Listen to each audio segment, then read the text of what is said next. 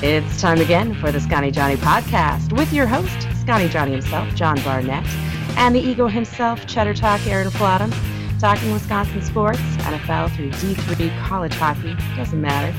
Two mics, two crusty vets, two opinions, one based in reality and one based in what do you bet on Twitter? With music by Delete, Greats, Cars, and Trucks. Here's John and Aaron. Welcome, welcome, one and all. Welcome into the Scotty Johnny podcast. I am your not so humble host, Jonathan Barnett, and with me, as per usual, is Aaron Flottam.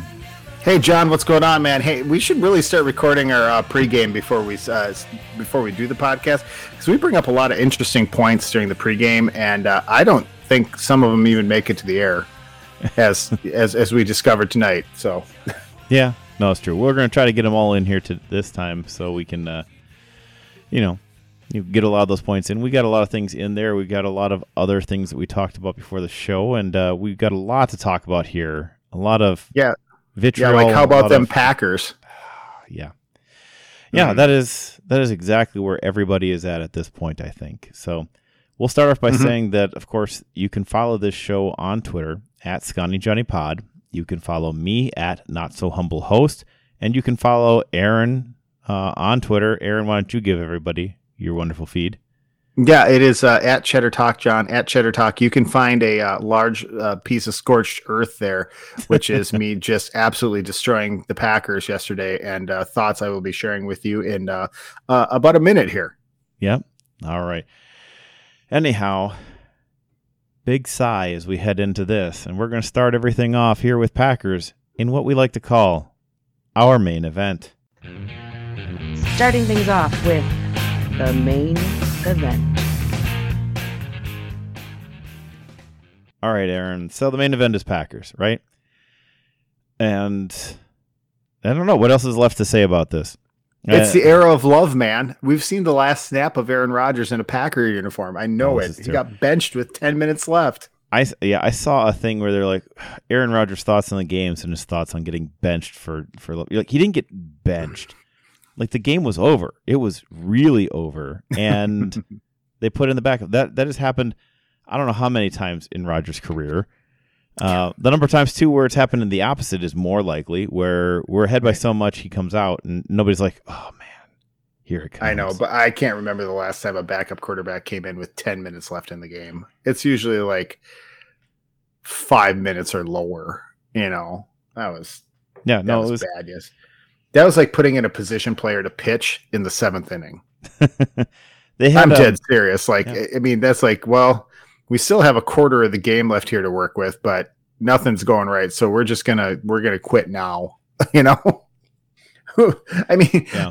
the the the uh, the Patriots were still down by what three touchdowns in the Super Bowl to the Falcons with ten minutes left in the fourth quarter.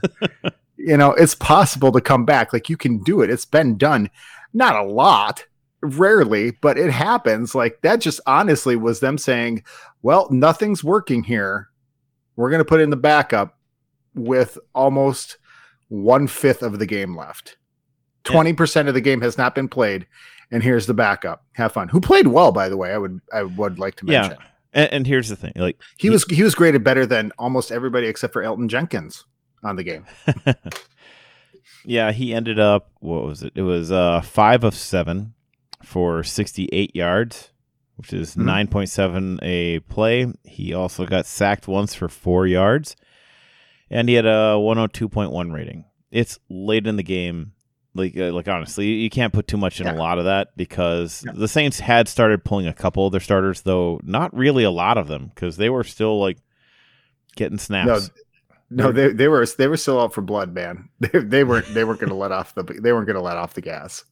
Yeah, this was what they say the first quarterback to have five touchdowns and under 150 yards passing since like 1948. I think they said. Yeah, it was, and and Jeez. like I told you during the during the pregame, um, at one point he had 90 98 or 99 yards and four touchdowns.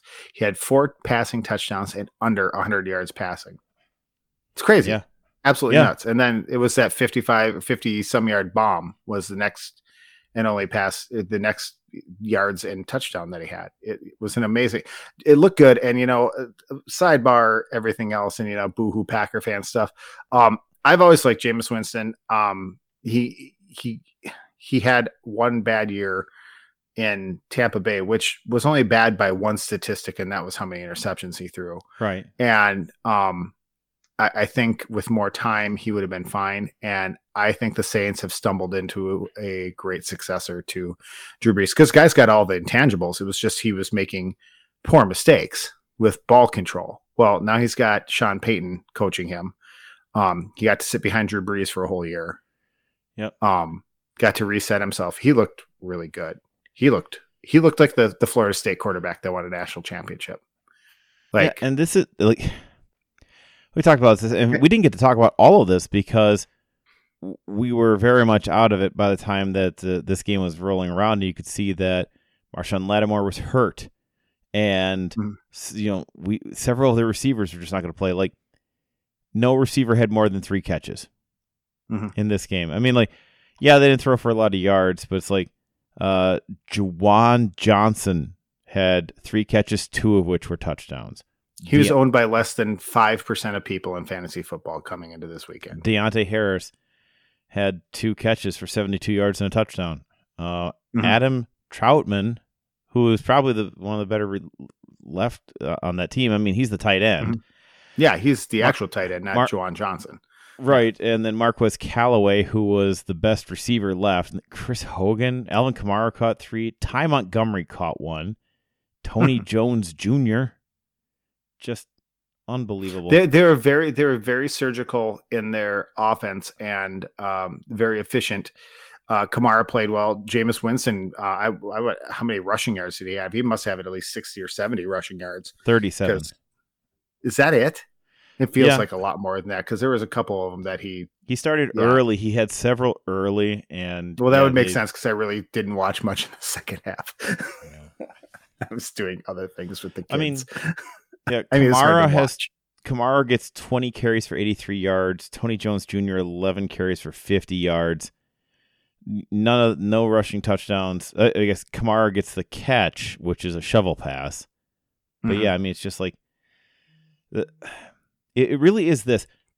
they didn't do anything that on its own looked impressive. There there wasn't anything particular. There were, there was one big play, I guess, mm-hmm.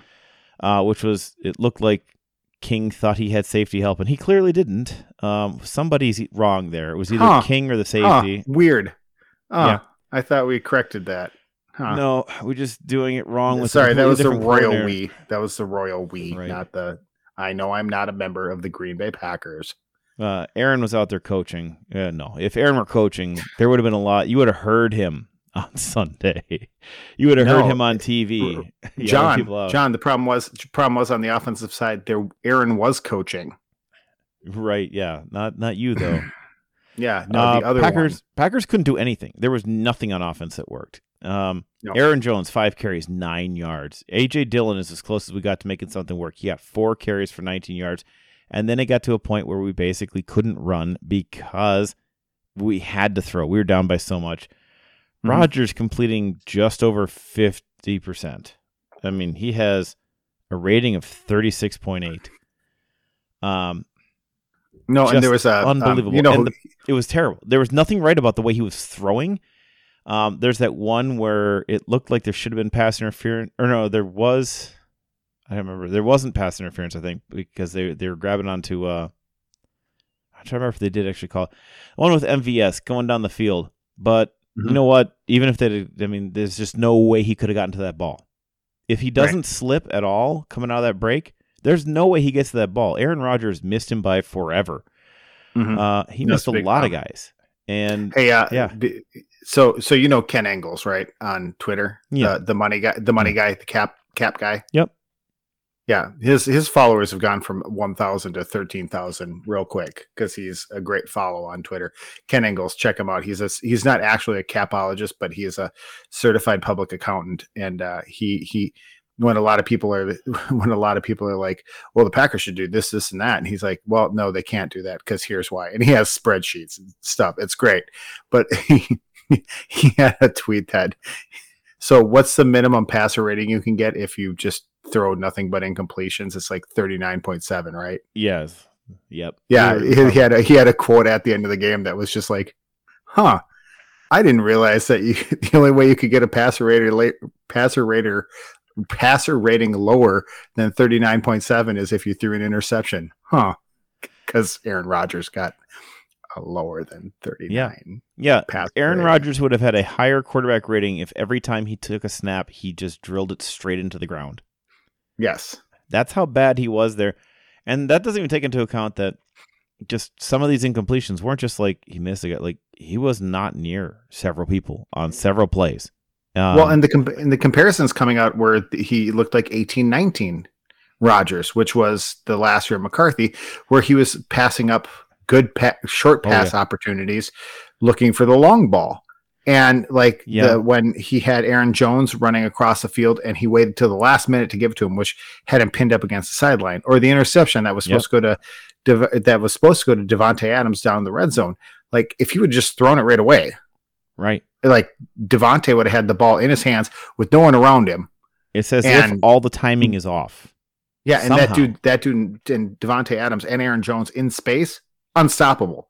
But instead, if you put them, give them the ball where they're catching it next to the sideline, they're stuck. They can't do anything, and it's like yeah. it. It's it felt like he was ditching plays, and that's why I said the comment earlier about how uh, if Aaron was coaching the game, no, Aaron was coaching the game because it, it I bet you, I bet you, bet you, bet you that there's no way that is the game plan that Matt LaFleur drew up.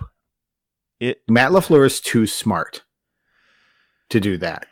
But the thing is with Aaron Rodgers is that it's been, you know, he can audible out of anything. He can basically call the game as he goes down the field.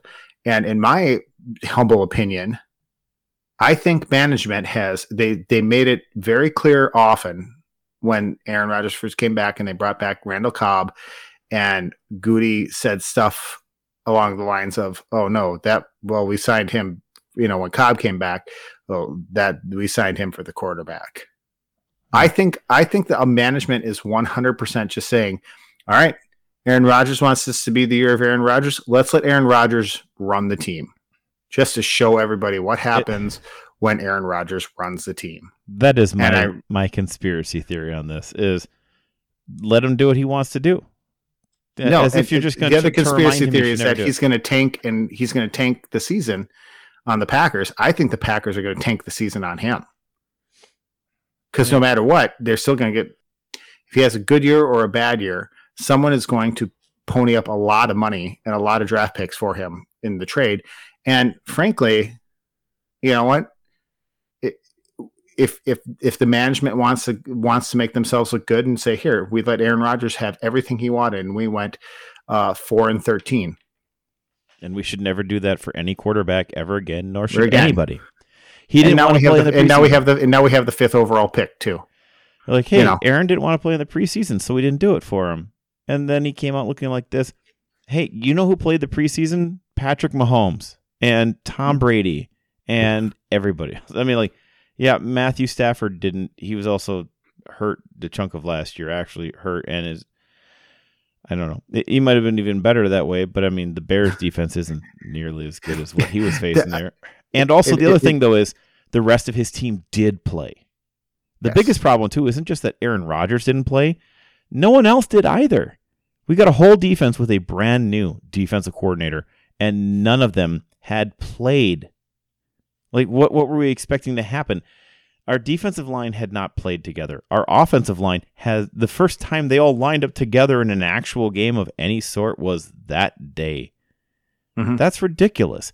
An offensive line needs cohesion. They didn't play their offensive line knowing they were shuffling pieces around and had to get things going. They didn't play anyone but the two rookies. Hey, I had yeah. a very underrated tweet yesterday. Some someone tweeted out um, NFC North goes 0 and 4, NFC West goes 4 and 0, and this is the uh, this is the other division we or this is the other um, uh, this is the other group we have to play this year. It's like he said, it's like as if everybody in the NFC North thought this was their last preseason game. And my response to them was, "Oh no, because the Lions and Vikings win in the preseason." So, yeah. yes, yeah. Well, they had this one thing where people were like, "Oh, this is," the, and people that I I listen to and that I. I, I trust greatly in the, the writing community and stuff too. We're like, well, you just burn this tape. No, you don't. You do that, and this is the thing: is I said that out loud to a lot of people uh, in the Acme Packing writing, and I said it to my wife and to other people. And then John Kuhn said it at the end of the game. He's like, No, you don't. You watch this. You rub this in the wounds because this is the only game. If this is week eight and this is a fluke, yeah, you burn the tape and you move on. It's like, this is the only game you got. You rub this in the wounds. You, you put the salt in the wounds and you just, you live with this because this is this is everything you've got now at this and point. you have a complete and you know what? In week eight you know what? You're dealing with injuries. You're dealing with midseason. Everyone's bogged down. Everyone's beat up. You know players are you know questioning you know where they're at with the team you know or you know and like maybe you're you, you have a bad game or you just came off a huge win. You know you just went you just went out to san francisco and knocked off the 49ers and then you come back and you lose a stinker to cincinnati at home because you know, of the situation. That's not it. Like no. their team is completely healthy. Minus, I mean, Bakhtiari's hurt, but that's from last year. Yeah. So the team that you knew you had coming into preseason, you still have them for the most part, except for some, you know, tertiary and uh, you know, backup players, right? Mm-hmm. Like this is a team that you planned on putting out there. You didn't have a major preseason injury. This right. this is what you knew you had coming in. You the don't Packers, because the you played like absolute garbage. And and after the and after the and after the season we after the off season we had to, and this wasn't lost on me during Sunday night football. You know Tony Dungy, who I, I mean, does anybody not respect what that man says? He's like the Gandhi of football. He really is. Like when he talks, people listen, right? Because it's Tony Dungy. He knows players, he knows coaches. He did both. He is a winner and he is a good man, right?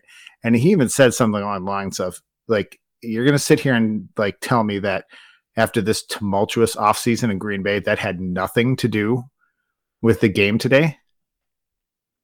I don't know what the offseason did. I think that the preseason definitely did because well, they didn't bother. Offseason, I think he just meant like in general, like everything leading up to. I, I was paraphrasing because I didn't okay. write it down because I don't like facts, but basically alluding to like everything leading up to today's game. Did you think everything was going to be just fine? like you're you're an idiot if you think everything was going to be just fine. And what what's more frustrating about Aaron Rodgers' performance is that after watching the Tom Brady's of the world, you know, come out and fire it up and look hungry, and the Jameses and the Bridgewaters, and you know, even I mean, even um, uh, uh, Browns quarterback um, Mayfield. Mayfield, who's in every commercial. I can't believe I forgot his name for a second there. Yeah. Um, like all played like they wanted to win. Even even Jared, even Josh Allen in a losing effort looked like he wanted to win. Aaron Rodgers looked like he didn't even want to be there. And after it would have been better off with Andy Dalton at that point because Andy Dalton looked ready, looked like he had been prepared, and like he was there to play football. Aaron right. Rodgers looked like he was kind of expecting it to roll, and then it didn't. And then I don't know here's the thing I'm going to say on this though is that we were all concerned at the same point. This Saints team was a very beatable team, and the Packers mm-hmm. just didn't. They were that bad off. I didn't think it would be this bad. I do think it gets better from here on out. The one thing I don't know is how good is this defense? What is what does Barry do to improve this defense? Because they have never played together. Not once. With a brand new defensive coordinator, they have not played this defense together. Barry, so I, Barry Alvarez? Did you no, know that Jake Ferguson was his grandson? Anyways. No. uh, but I mean, like, Joe Barry, like, what is this defense? What is it going to look like? We look like we play a lot of zone, even though all of our cornerbacks are good man coverage guys. And we're sitting in zone all game long, hanging off, letting them complete seven yards whenever they want it. Just mm-hmm. surrendering five yard plays because we can't be bothered. And it's like we have the horses to do it, we just won't. And it just seems like I don't know. I'm not pleased with Joe Barry. I'm not happy with anything that happened to this team, but I will say this this offense will get better because this team will, you know, you say like everybody regresses to the mean. No, this team will ascend to the mean of who they are. They will move back towards their career averages because that's generally what happens in these ones. When Rodgers doesn't play in the preseason, he tends to stink for four games or so.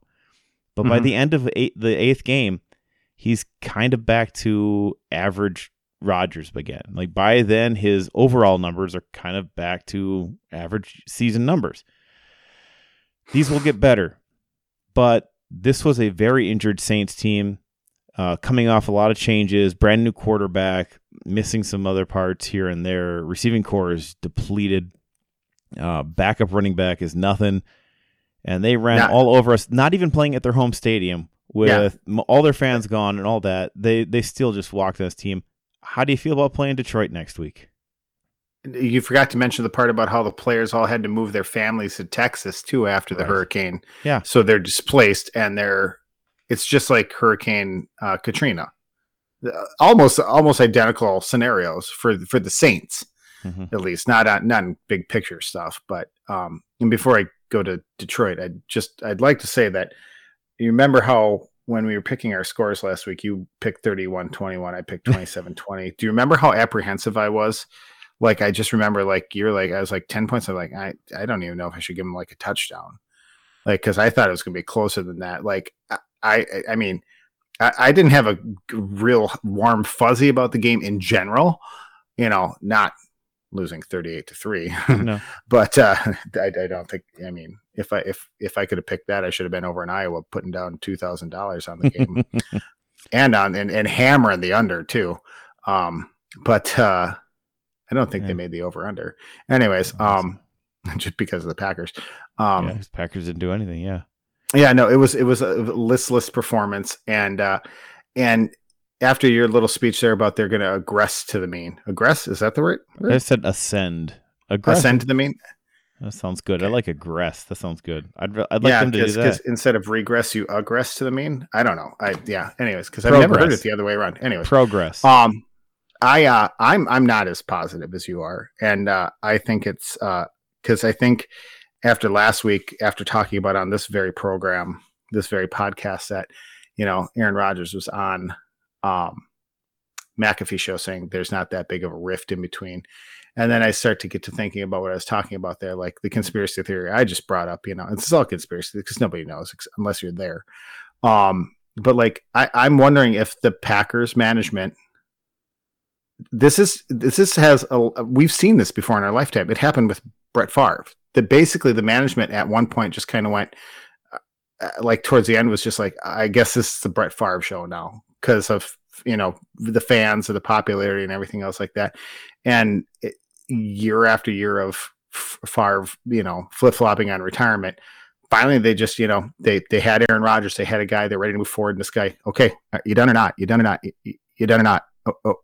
Okay, we're going to trade you because we got to move on now. And I think that's what this year is to Aaron Rodgers and the Packers. It's, you know, okay, mm-hmm. uh, you know, you had an MVP season that was like off schedule for us because the year before that was a little, eh, you know, or you know, you had this comeback year, but the year before that, at the end of McCarthy, you were eh, and like you know, and it was it was an outlier season, and I think, and then after the off season that was, I think the I think the team is really just going to be, all right, this is Aaron Rodgers show, like we're, let's show let's show everybody, let's let him have the reins, and you know, we've already discussed this, but so I, I don't think it's going to go up from here.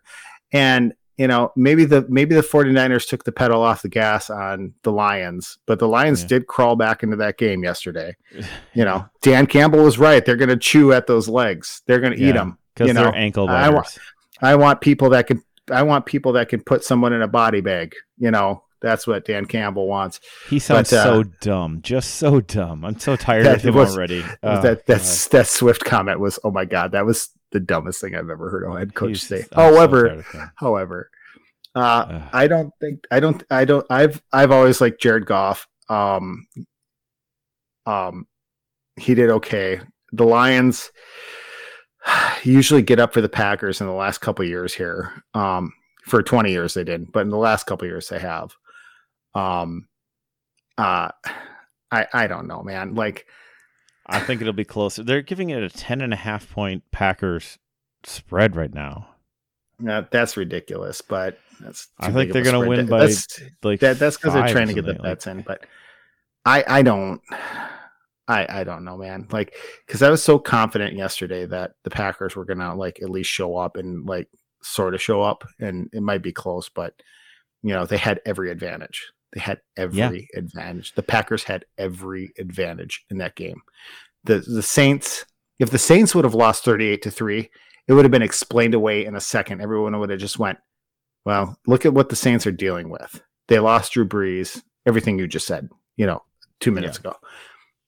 but but that's not the case. That's it was the opposite way. The team that had everything against them didn't just squeak out a win. They embarrassed the Green Bay Packers. Like if you listen to our national radio today, sports radio, if you listen to I mean, people are just laughing at the Packers. Yeah, and, and, and, it's, and it. it's, and, it's, deserved. And, and yeah. in Aaron Rodgers' case, it's deserved. You put yourself out there like that, like you're some football uh, uh like nobody uh, can live without you. You're you're the head of everything, and you're the the right. The, nothing works without you. And you're like, okay. And I'm the it. Zen master. I'm the Zen master of football, and I'm bigger than this game, and I don't need this game. And you know, like I don't understand all this, and I'm gonna just take the whole off season and just disappear from the team and go hang out with this Hollywood actress I met. It's gonna be great, and uh, drama, drama, drama, blah, blah, blah. And then obviously the one feeding Schefter. And, you know, that's all great. You know, it's like we joked about that too. You know, we, we just, we, we talked concern about it during, about the preseason stuff last week too. But you do that, you do that crap. You know what? You have to show up and you have to have a halfway decent performance. Like if you would have came out and just squeaked out a win, ah, whatever, you know, all forgiven. No, you came and did the worst thing you could have done. It's probably the worst is, game of his career. Like it might be the worst game of his career. Yeah. And this is after this season. Like if it was buried in the middle of whatever season, you know, like you said, like week eight, after beating the 49ers week before, like we could write it off as that was a stinker, that was an outlier, don't worry about it, burn the tape. No, this comes at the he- this comes on the heels of a terrible offseason, uh, an erstwhile preseason where nobody gave an gave a, a, flying crap about what was going on. The whole team fed into this loosey goosey Aaron Rodgers. Oh, football is just his thing, and blah blah blah, whatever, bigger than life, and da da da da. And then you do that. No, you deserve all the criticism. And honest to God, like uh, I have never been more solidified in the. All right, it's time to move on to Jordan Love. Like, I, I, I uh, I'm not so, there so so yet. so leading leading into leading into what you were asking about the Lions then um, no, I, I don't think it's a guaranteed win against the Lions. I don't know how you could feel that happy about it. I think the Packers still win this. Um, one of the other reasons why Jeff Okudah is now on injured reserve. Right. So Okudah is on injured reserve. Taylor Decker is on injured reserve. Tyrell Williams, their their best receiver, is now questionable. I believe he has a concussion. Um, but this is all the things you were telling me about the Saints last week too. Yeah, and that I mean, they don't have a defense. I mean, I don't think the 49ers are all that good either, but we'll see in another week when we play them as well. yeah. But here's the problem: like think, this team I, did not get ready. Bloodbath, by the way. This game, this this team did not get ready to play, and they had an mm-hmm. entire offseason to get ready for one game, and they didn't do it. And now, mm-hmm. yeah, you have to be concerned for a little while here. I think they'll look better next week. It's not going to be huge. They're not suddenly going to be thrown for 350 or anything like that, probably, but I think they'll look better this next week. Aaron's got to start actually putting in the work. That, that's just you know they talk about like well you got to come in you got to put in the work that's how football works you have to you have to put in the work You're like but you guys didn't they didn't put in the work this this off season they didn't put in the work in the preseason and here you are I think it'll still get better as we go I don't I don't know what to think of this Lions game. I think the Packers win. I don't think they cover. I mean, 10 and a half? Are you kidding me with this? Um yeah. All right, Aaron, I'm done with it. I'm just done. Uh, no, we got we got to pick a score though, John. Okay, I'm going to say 25 22 Packers. I, I speaking of speaking of burning the tape, I, I just threw away the uh, post-it a... note with last week's scores on it because I, I we don't even need to look at that because we just know we were both completely wrong. Um, oh, yeah. I I uh I I like I told you last year, um, you know, call us homers because I think we picked the Packers every. I think you did not pick the Packers one week, if right. I'm correct. Right. But if you would have picked, if you would have picked, and, and you were wrong. I think I was wrong. Yeah. But if you would have picked the Packers every game last week, you would have finished the season 13 and 3. 13 and 3. So, I mean, that's yeah. really good. But so your scores were better. Um, All right. What do you got? I think I think I'm going to give over unders 48 just so you know. Yeah, there we go. I think the Packers are going to win. It's not too much off from your score. It's going to be um 27 24. Mm. All right. Um, and it's going to come down to the end. I know it is. Yeah, yeah. All right, everybody. Let's move on to Badger football. Uh, Thank you. Which was happier, but again, don't don't get too excited about this. I guess I mean like it's Eastern Michigan. The Badgers put up 34, but they didn't really walk away from this team like they should have. Um, I was I was very impressed with the defense again though. Like Jimmy Leonhard's defense is really good. That like, stupid Chase Wolf pick to make it a, a non shutout was was very frustrating because that defense did everything they, they could do yes. against this team except for I mean they got the the one turnover, just the the one interception of uh, Preston Hutchinson.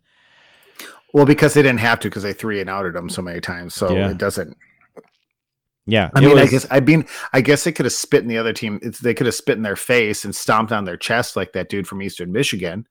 But yeah, that dude, like he not only did he do that, but at one point he made a tackle and then clearly looks to be like, was it Wolf? I can't remember if it was Wolf or or um Mertz, but he like reaches inside his face mask towards his was, eyes. He like that was Mertz. He, he tried to gouge Mertz's eyes, and then who's the young guy who scored his first touchdown? Um, Berger? Oh, no, the last the last one who scored a touchdown for or Oh, Guerendo? Yeah, that okay. was his first college. That was the one where he was spitting in his face.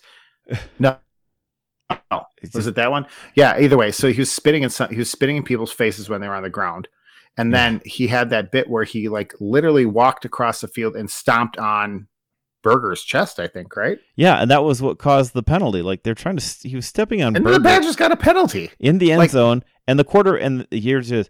Um, oh, who was, was the lineman? Guerendo. It was Guerendo. It was Guerendo who got stomped on. That's what it was, no. and he was spitting in Berger's face. Either way, it was. No, he's he definitely stepped on Berger in the end zone, and then Berger stepped on. Okay, yeah, yeah Guerendo had the long run. That dude can sprint. Did you hear yes. it?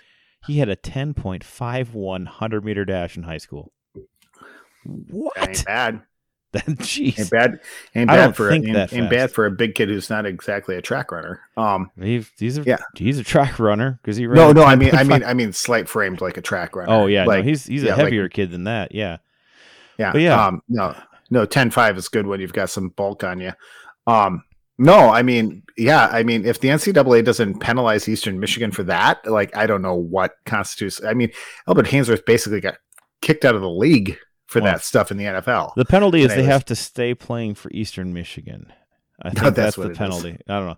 Mellusi looked very good. Mellusi showed though that he is not a track athlete because he got caught from behind on what should have been a long touchdown, uh, right? Turned into just you know only a sixty yard run down to like the seven, right? Uh, Berger had 62, 92 for Guerendo because he had that 82 yard run. Yeah. Uh, Mellusi hit, seriously, Lucy hits 100 yards in the first quarter. There are still mm. Eastern Michigan players who were talking trash to him after stopping him for only a three yard gain and then turning to the the crowd. Mm. You're like, he's turning to the fans oh. and, and, and like trying to taunt them. You're like, you are Eastern Michigan. You are losing. You have given up 100 yards rushing to one guy in a quarter. And God, doing? they are trash. Did you see the coaches wearing bowling shirts? Did you see that bit with with the or, or, bowling shirts or like uh, mechanics shirts, like with their name tapes on the side? Oh, that's amazing. Oh my god, I was just yeah. I mean, talk about just a. a they're mm, weird. I almost I almost cursed right there. I almost said POS, except real. Um, but yeah, like I mean, just a team that like doesn't belong A, and no, I mean, yeah. I, I, wonder if I wonder if half of the reason why the Badgers didn't do better was because the coaches on their sidelines were like having to hold the leashes back so that it didn't turn into a full out brawl. Like, I think part of it too is there was a specific. It, it, looked like there were some specific plans to work on things in this game that did not go well last week against Penn State. Uh, they were working specifically on several things in the running game. I mean, they had 55 rushes. Some of that was like towards the end, they weren't going to throw as much, but they did want to get. I mean, Graham Mertz is 14 of 17, 141 yards. Uh, I mean, no touchdowns, but looked way better. That being said, it's Eastern Michigan. But the one thing you want to do is you want to build up his confidence, get him some completions, get him looking better, get him feeling a little better there because it's going to be a lot harder in two weeks when they play Notre Dame. In, Notre Dame. In a quote unquote neutral site game in Chicago. Um, yeah, no, and uh, I mean, part of that not having any touchdowns is uh, the how many times have we been into the red zone this year? Nobody, no points are scored. So it's yeah, they got some of that out of the way too. Uh, looking yeah. a little better there, and just finding ways to at least do little things that were going to look better on offense. Not so much to win this game, which was never in doubt. Like we said last mm-hmm. week, never in doubt. It's twenty four nothing at half. Yeah, and then it was this game was practice. This was like a preseason game. The problem is they didn't have any tune up before Penn State, and they were not ready for it. And this week, and I, I, I think, I think people ready. said that about about the Penn State game too. Is like maybe, maybe this thing about having to come out and play like a top rated team right off the bat isn't the best idea because there is no preseason in college football. Maybe you do need to play a a D uh, uh, uh, FCS uh, team to start. You know, it's don't ask Florida, don't ask don't ask Florida State about playing an FCS team to start. But anyways, um, did you see they lost to Jacksonville State? That's the thing. Like people got very excited for this Notre Dame win over Florida State in overtime, but Florida State's bad, and then Notre Dame almost lost to Toledo. So it's going to be interesting in a couple weeks. We're not going to talk about Notre Dame just yet because we got another week off for the Badgers coming up here. So that'll be interesting to see. And I can't remember if mm-hmm. Notre Dame plays this week, so we'll see what that looks like too. But there there's issues with that Notre Dame team, and it, it's not Jack Coan. Jack Coan is fine. Um, right. He popped his finger out and put it back in to go down the field and win. Yeah, that dude's great. I, I like He's him. He's a man's man. Yeah, but Graham looked better. He looked more comfortable back there. His feet weren't bouncing around as much. He was better on the move. He climbed the pocket better. He had the one fumble, but that was that people are like, oh, look, he just. There's a group of people I have who just they will hate Mertz no matter what because they've kind of made up their minds. Um, right. because he was bad last week, and they're like, "Look, that's, see, that's a weird you. thing with college football fans, by the way. Just it's a weird thing with a lot of fans. The best thing that you and I do is that we don't have a preconception on things, and we'll admit mm-hmm. when we're wrong. Um, because there are so many people who are like, you know, they spent last week saying like preseason's nothing playing the preseason stupid. It's not going to affect them. It clearly affects them. They're like, well, you're just saying that because you believe that. I was like, well, it happens all the time. There's a super strong correlation. I mean, John's been saying this since we started this podcast in 2015. And I would change my mind if they would change the the reactions. Like if they were doing something different, I say like, well, the stats show me they do something different, but they continue to do this. It's the same um, thing every year. And yeah. yeah, I mean, they're like, well, you just like the narrative. I'm like, but the narrative is what's happening. So until the narrative isn't what's happening, we can stick with what's happening. It's only the narrative because they keep doing it instead of you know like all these other like talk about Mertz. Like Mertz looked fine in this game. If you hate right. Mertz, you're going to say, well, it doesn't matter. It was is Eastern Michigan. And if you like Mertz, you know, then you're like, I guess you'd be ecstatic. I'm not ecstatic about this. This is a game where he should do exactly this the game plan should be built towards making him feel more comfortable because the bigger games are coming. Mm-hmm. I mean, yeah. So that's well, well, and and I've never understood the whole, you know, like 17 years in here, I can be mad at Aaron Rodgers and yap about Aaron Rodgers and and clap back about Aaron Rodgers because of the things that happened, and you know, uh, and because there's other plans in place too, and there's somebody else that's there that you know isn't the perfect replacement, but there is a replacement there that will be our replacement at some point. Um, but with like Graham Mertz, it's like the the people that hate Graham Mertz just to hate Graham Mertz. What else are you going to do at this point? Yeah. He's your starting. He's QB one. Like, yeah, you better hope he gets his stuff together. You better hope he plays well because either like, do you want the Badgers to win or do you want them to lose? Like, if you want them to win, then you should be hoping he gets better. And there's people who actively like I've never understood that act of fandom. Like, yeah. I hope he gets worse. I hope our starting quarterback gets worse because it'll like me right. The only time the only time that is an acceptable football fan thought is when your team is already three and ten, and at that point you're like, let's just get the number one overall draft pick. Like that's the only time it's okay to cheer against your own team. Um, eh, but like I mean, to to sit and actively just be like, well, I hope Graham Mertz fails miserably. Well, then you're hoping that the Badgers fail miserably. Yeah, you know, and it's yeah. it's and also and also be... too. You said sorry. I wanted to get back yeah, to no, you said ahead. something about Ch- sorry. You you finish your thought first. Sorry. Well, I said it's mostly you just rather that you're right than that your team does well, which is weird. Right. And like last week, we still picked the Packers to win because I guess to a degree, we knew what we believed about the preseason. We were hoping we were wrong. Mm-hmm. Like our hope was that we were wrong. We were, we were not wrong, but we were hoping we were wrong. And that's people on Graham Mertz are like, oh, he looks bad. And then like, I hope I'm not wrong about that. I hope he is bad. you're like, why? Mm. like, yeah. So um, what were you saying? I, I was gonna say, uh, Ches Chez Mellusi makes me appreciate Ron Dayne even more um, because Chez Mellusi reminded me of Eddie Lacy when he got drugged down from behind. Like, d- dude's got moves. Like, there's no doubt about it. Like, he can, he's quick off the ball. Like, yep. and he hits the hole, and he's a good running back. Don't get me wrong. I like him a lot, and I'm glad he's on the Badgers. But that uh, that getting taken down from behind, that's uh that's uh you got 20 yards of sprint in you, and that's about it. um, like when you smash the when you smash the X button on the PlayStation for sprint you know and then after you can't hit the X button anymore. Yeah, it's that's that's what it is. Yeah, it's that's it. So and that's why I appreciate Ron Dayne because Ron Dayne was built like those guys, but when he hit 20 yards, he got faster. Yeah. And that dude was explosive. Like once he got past once he got into the secondary, good night, dude. Ron Dayne was a, a monster. God, if, he was if only he'd ever been used correctly by the NFL yeah well it, don't go to the giants because the giants have been ugh, anyways so yeah um right. no he was ron dayne is one of the greatest college quarter college running backs ever like yeah. and it's not hyperbole like the size and how he moved and then yeah i mean when when Chez got ran down from behind, yeah, it's, it's unfortunate. He's he's got a quick break, but Ron Dayne would have never been caught from behind, except for maybe by Deion Sanders. You know, if Deion Sanders could tackle, maybe Eric Stokes. But as we learned from MVS, he's not the fastest person on the Packers. Anyways, so sorry.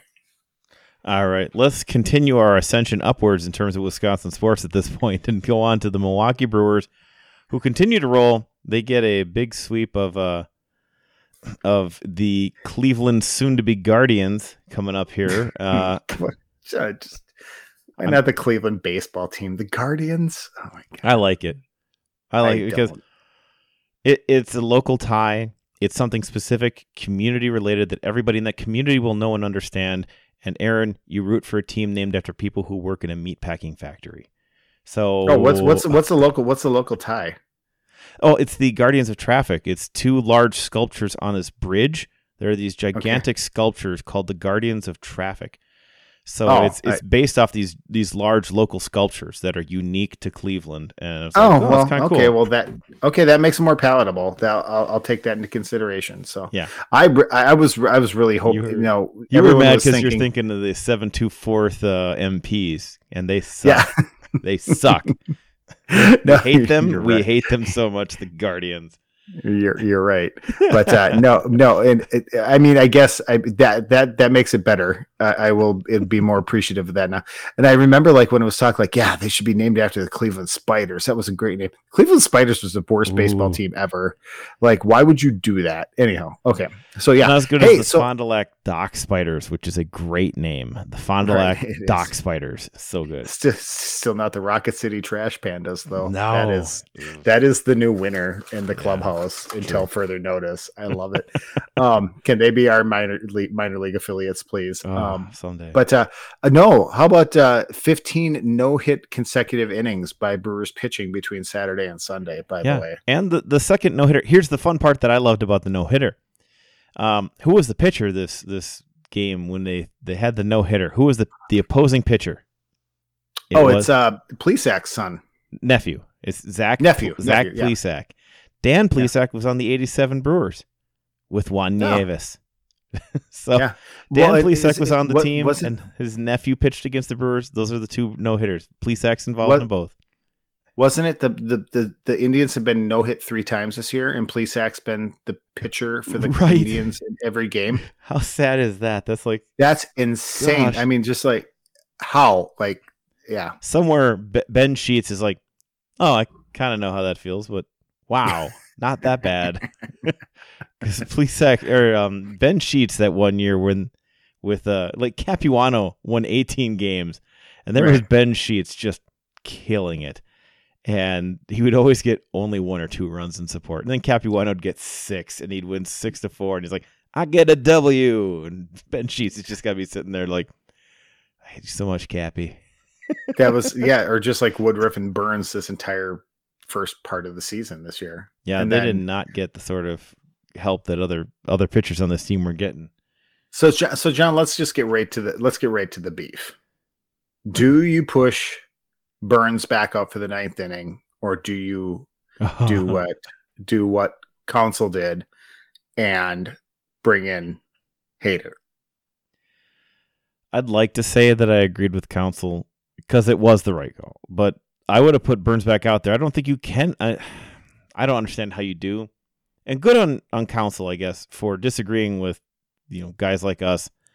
I don't know what your pick is, I guess, but you know I would have put him back out there, give him the opportunity. It was a three run lead. First hit, he's out. You know, like whatever it is.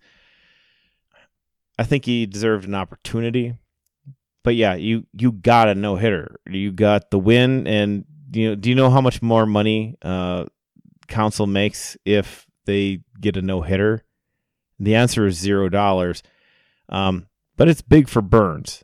It was a big thing for his own player. So I guess the one thing you say is you want to do right by your players, and uh, you wanted to give him that opportunity. But yeah, he was at 115 pitches, I think. And Counsell's where, here to win World Series. That's what he's trying where, to do. Uh, uh, what have we heard from Burnes yet? I guess I've. He didn't not... say a word. Okay. I haven't seen anything from him.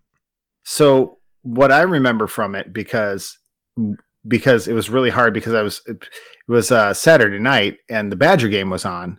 So I mean, the only place I could even hear what was going on with the game was um, on WTMJ out of Milwaukee because all the local stations around here that would usually be carrying uh, Brewers baseball games were either covering uh, were, all had the Badger game on, right? Because okay. yeah, that's yeah. you know how how it works with team radio stations that calls cover sports, and so I had to do that, and then I um, and of course it's on Bally's, and uh, so from all accounts, uh, Hook and Counsell went up to Burnes in the dugout and were talking to him. And apparently, there was no look on Burnes' face of, you know, like, I, really, you're doing me dirty here. Like, I, I guess what it was, it, it was kind of a very, you know, like very concerned, like, you know, and t- t- I mean, that last inning Burnes pitched, he was lucky to get away without losing the no hitter in that inning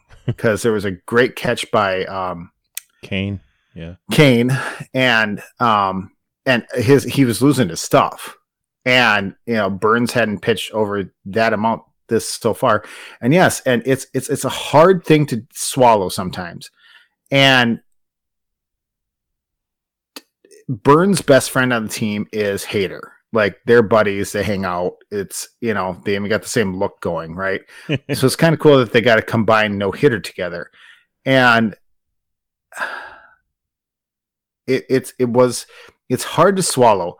And the thing is that this is such a loser organization that has been so mired in not understanding how to win a championship for so long, or even ever in the case of the Brewers, that they're more concerned about individual effort at this point and as fans when they can't see the forest from the trees. Craig Counsell's the reason why we have been in the playoffs now. It'll be the fifth year in a row. And we've progressively gotten better, except for last year, which you can, speaking of burn the tape, you can burn the tape on the yeah. major league season last year. Yeah. Um, because everything was wonky. Um, mm-hmm. but I mean, Craig Counsell's the reason why that we have this team that we have and we're winning the way we are because he unites the players and he works them as an orchestra like he, they all have their parts right? And i mean he let houser pitch that shutout last weekend and it was the the, the pitch count you know you know obviously fed into it but you could even see it going back and watching it like um Burnes' stuff was starting to lack in the eighth inning and everyone else is like, well, you throw him out there and you let him have the chance at a no hitter. And even Tom Haudricourt was on um, with Heller today and was talking about that. And he's like, even Haudricourt was like, no, you got to give him the chance. But then, like, he's like, two days later, I'm thinking, well, you know, what happens if he goes out there and, you know, he walks a dude on his first one and then comes back and the second player is a you know, a long at bat with a whole bunch of foul outs, you know, and now he's 24 pitches in and he's got one out. Then what do you do? Yeah. And you got no one, yeah. you got no one up in the bullpen. And it's only a three, you know, and now, and now there's two people on base because he just gave up the no hitter. And now there's two people on base. And now you got Burnes on the mound, burned, and you're only up three nothing. Like, mm-hmm. what do you do? Like, you know, yeah. and instead, you know, people can't see the forest from the trees. Instead, they got a combined no hitter. Whoopity do? It's a no hitter, first one in 34 years. So yeah, you gotta shut up. Yeah, I mean, you got eight no hit innings from him. I mean, he went was it seven perfect, right? Uh, Before he walked perfect. somebody. Was six, just six? six perfect. Yeah, okay, six took a perfect game into the sixth. So yeah, yeah so I mean, like it was just that I, get it. I would have let him go back out there, I guess, but I, I wasn't mad. There was nothing about mm. me that was upset about the choice, the call there at that point. Because again, Counsell's job is to win games. He's there to mm-hmm. put the players in a position where they're going to win games, and he's wanting to make sure also that you know you get eight innings like that from Corbin Burnes. Don't don't let him be the reason this game falls apart because he pitched mm-hmm. splendidly for you if it falls apart, it's your fault as the manager for letting him do that. And oh yeah, yeah, yeah. imagine imagine that too. The same Brewers Brewers fans that were oh yeah, uh, mm, almost swore again. All the same Brewers fans that were complaining that he got pulled early. If he if they would have let him go into the ninth inning, and he would have lost the the, the no hit bid and then lost the game, those same fans would have been oh, well, he was already at 105 going into the ninth inning. He should have been pulled. People are idiots. Like, I mean, if you can't yes. look out across America right now in the, the, current political landscape and see what people are doing and how people are acting, yeah, 95% of people are idiots. I'm sorry. That's way too high. But Don't there's a large number of idiots in this country. And most of them are on Twitter and most of them are Brewers fans. So yeah, so shut up. Ninety-five percent of America are Brewers fans. That's fantastic. No, uh, ninety-five percent of America's idiots. But uh, well, I would. But yeah, I mean, most of that ninety-five percent, I guess. So what's it like? our Brewers. 48 percent of America is Brewers. All right, that away. Are posing are posing as Brewers fans because Brewers because as Brewers fans, you know, which I'm guessing most are just like Cubs fans who are teenagers living in the west suburbs of Chicago, um, with with uh, uh, with a prescription uh, drug addiction at age 16 who are sitting there uh, tweeting late at night because they don't know what else to do with themselves, uh, pretending to be Brewers fans. Um, sorry, that was right. that was pretty well, detailed. Anyway, anyways, but yeah, no, I mean, how can you be mad? Like it's it's it's garbage. Like if you're hmm. mad at the Brewers for anything at this point, you are a garbage fan. You're just a garbage fan. All right, so yeah, the Brewers were playing the part before what we just talked about, playing in Cincinnati. Before that, they had the Phillies for three games. You know, they got swept earlier in the year by the Phillies, but they came back this time. They got two out of three. After that twelve to nothing loss, they get a ten nothing win and a four three win. Uh, just you know, getting those series wins, sweeping the soon to be Guardians. And the what what was just the one of the worst mascots in baseball. Just Chief Wahoo is just one of the how did that last as long as it did? Like you knew in the 80s that was a racist thing. It was terrible. But anyhow, uh I get the Tigers coming up starting Tuesday. Just a two game mm-hmm. set with the Tigers in Detroit. And then just one of the most magnificent things uh, I've seen for a Brewers schedule 10 straight home games. Uh, towards yes. the end of the year, getting 10 straight home games for Milwaukee. Um, what a fantastic fluke to help us out. Uh, it'll be three games with the Cubs, four games with the Cardinals, three games with the Mets. Um, and only one of those teams is still trying to. Well, no, the Mets are still, I guess, in theirs. Yeah, but the sure Cardinals, the Cardinals are a game out of the wild card. They are, yes, they are. There's like there's several teams kind of tied in that space right now. It's very yep, strange. That, that, that, that second, that second, that first wild card spot is completely out of bounds. That's going to yeah. go to the Dodgers are 16 games clear of the the yeah. not making the wild card. Okay, they're plus 16 on the rest of them, but San Diego and Cincinnati effectively tied, mm-hmm. and they've both been four and six through the last 10. Uh, San Diego is ahead. They've got two games in hand, kind of. So they're 74 and 68 compared to 75 and 69. So they'd have to split those two to get a tie on that. Mm-hmm. But St. Louis is, uh, I guess, a half game back now. Mm-hmm. 74 and 69. They're half game back of Cincinnati and San Diego. Uh, the Mets are three and a half back. They're they're a game behind even uh, Philadelphia there. So yeah, the Cubs are 10 games out. Yay. Well, yeah. no, and I remember too, like looking at the schedule early on. I mean, I remember us looking at this part of the schedule, like, ooh, 10 home games at the end of September. That's going to be clutch because, you know, you'd figured they'd be fighting for uh, either division or wild card spot. And it's like, now it's just like, oh, well, cool. I guess I'll go catch a game at uh, at uh, AmFam Field. Yeah. So which I will be on Kids Saturday night against the Mets when it's Bob Uecker WWF bobblehead night. Yeah, WWE. Yeah. Uh, yeah. One fun thing coming so, up Tuesday is is uh, Peralta and Peralta. Freddie oh. Peralta against Wily Peralta. Is that is that is that a law firm? Peralta and Peralta. Uh, no, that was probably somewhere. But yeah. Yeah. The best thing we got seven games left against the Cardinals.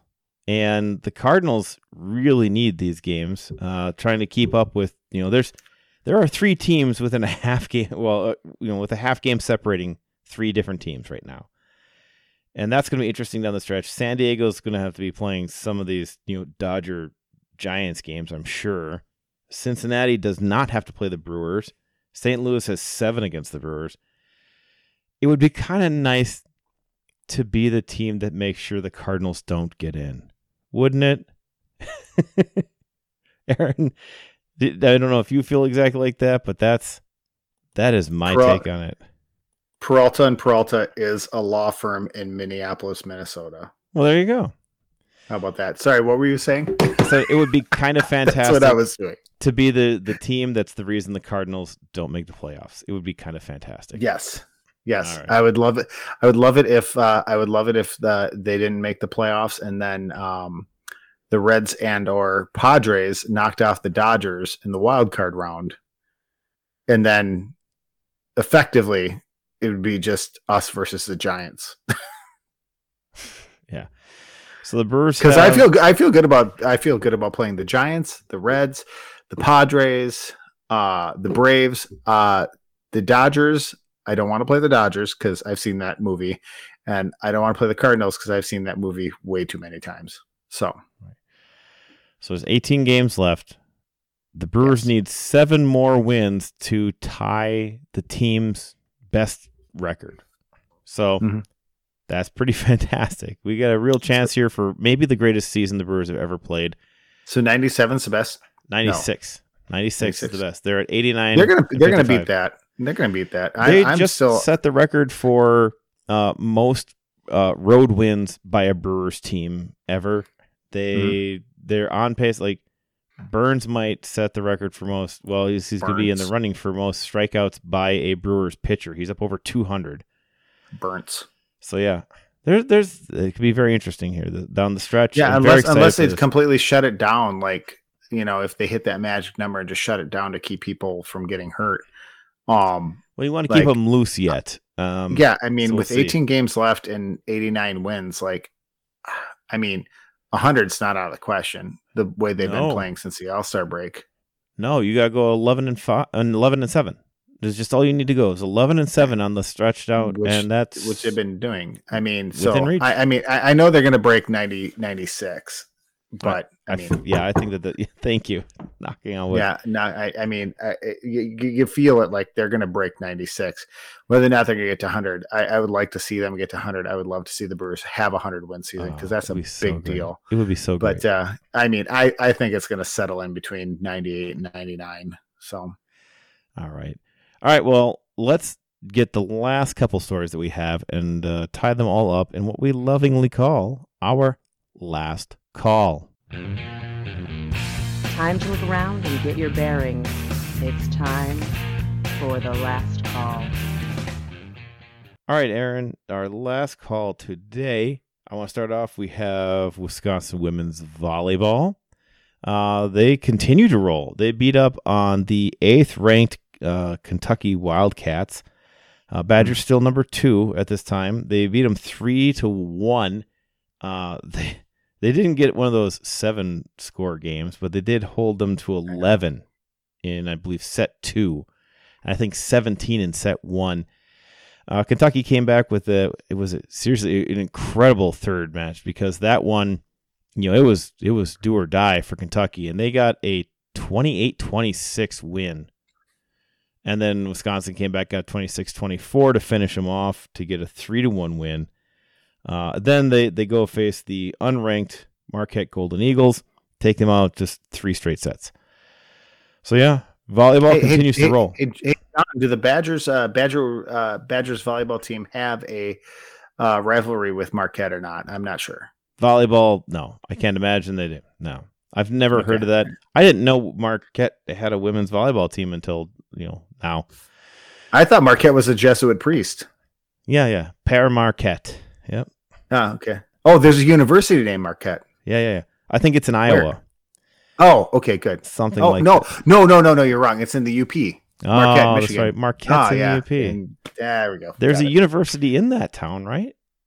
It's northern Michigan. NMU. That is that is northern northern Michigan. That's right. It's Go Wildcats. Lake, Lake, Lake Superior State's in Sault Ste. Marie, right? I believe yeah, that's right. Yeah. yeah. Uh, anyhow, uh, in WIAC football, everybody who isn't Platteville won again. Uh, I'm not trying to be mean about it, but yeah, no, everybody who isn't Platteville won again. Three yeah, uh, three of the WIAC teams are currently ranked top 25 in Division Three. Uh, yep. Right now, Whitewater is ranked number two behind Mary Hardin Baylor, which is, is not related to Mary Tyler Moore. God, we uh, looked up Mary Hardin Baylor last year too. It's not we? in Baylor, is it? I don't remember. No, it oh god, Ohio, I remember we right? looked this. We we looked this up last year because I was like, yeah, uh, it's in like Ohio. Talking. Yeah, you keep um, talking. Yeah, then also we've got who else finished here? Uh, UW Oshkosh, UW zero is ranked number nine, and then UW La Crosse back ranked uh, twenty fourth uh, recently here, and I'm looking at they are, in they are in Belton, Texas. Uh, Mary Hardin Baylor, they are the Crusaders and they wear purple, gold, and white. They have an enrollment of 2,930. They play in the ASC. So, yeah, uh, one other fun uh, point UW Eau Claire has the nation's leading rusher after two games. He has 490 yards rushing. Whoa. Uh, Ripon Whoa. College Connor Ramage actually has 281 that puts him at eighth in the country. So, yeah. That's there's there's several good things going on in uh, WIAC uh, football right now. UW hey, John, and Whitewater doing very well. Yeah. Hey John, you know my alma mater, uh, uh, UW Superior, did not lose this weekend in football. This is correct. They have not lost in some time in football since 1989. Marquette also remains undefeated in football an- another year here. uh, the University of Mary Hardin Baylor is a private Christian university in Belton, Texas. I just said that. It, Yep, it was yeah. uh, chartered in the Republic of, by the Republic of Texas in 1845 as Baylor Female College, the female department of what is now Baylor University. No, they are nearby so Baylor. You, okay, so you were incorrect about the Baylor part. The uh, average cost average cost after aid is twenty four thousand dollars a year. Acceptance rate is eighty seven percent. And John, uh, the University of Mary Hardin Baylor has a graduation rate of 32. 48%. Oh, so. oh, that was I was not as far off as I should have been. get, you need to get caught up on what's happening at the University of Mary Hardin Baylor. Baylor University itself, though, is in Waco. Uh, yes. All right, and the other thing, uh, American Association of Professional Baseball, the Milwaukee Milkmen ha- have been eliminated.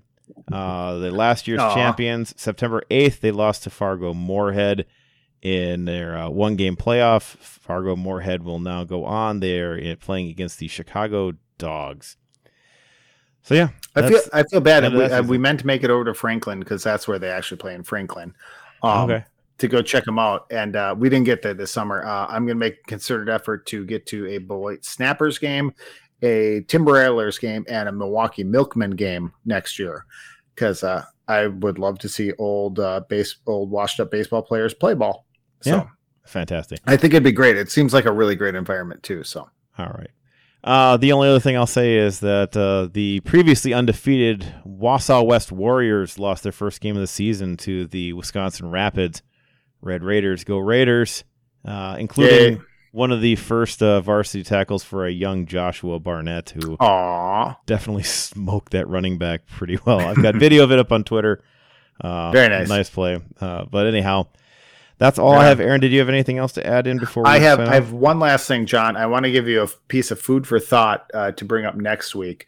Uh, you can think about it through the week. We're not going to work it out on the air here because it'd be a long and arduous process. Uh, fan of the fan of the podcast, uh, one Pete Owen Major, uh, U.S. Army, um, asked me today about if there was a movie poster made about uh, Wisconsin sports, the current state of Wisconsin sports. If there was a movie poster, who would be on it?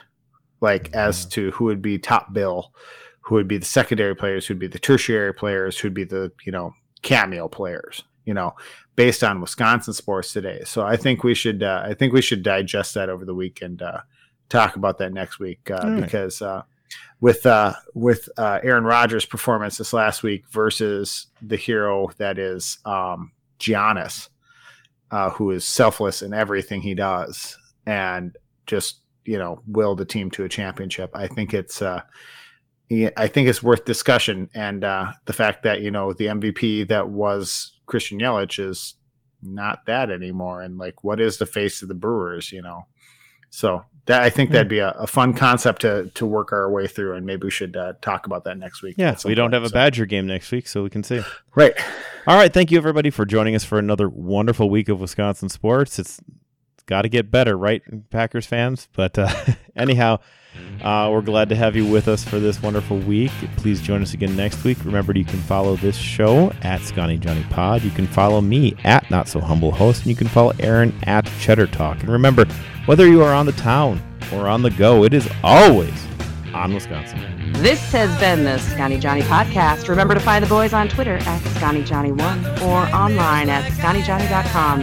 Thanks for listening, and on Wisconsin.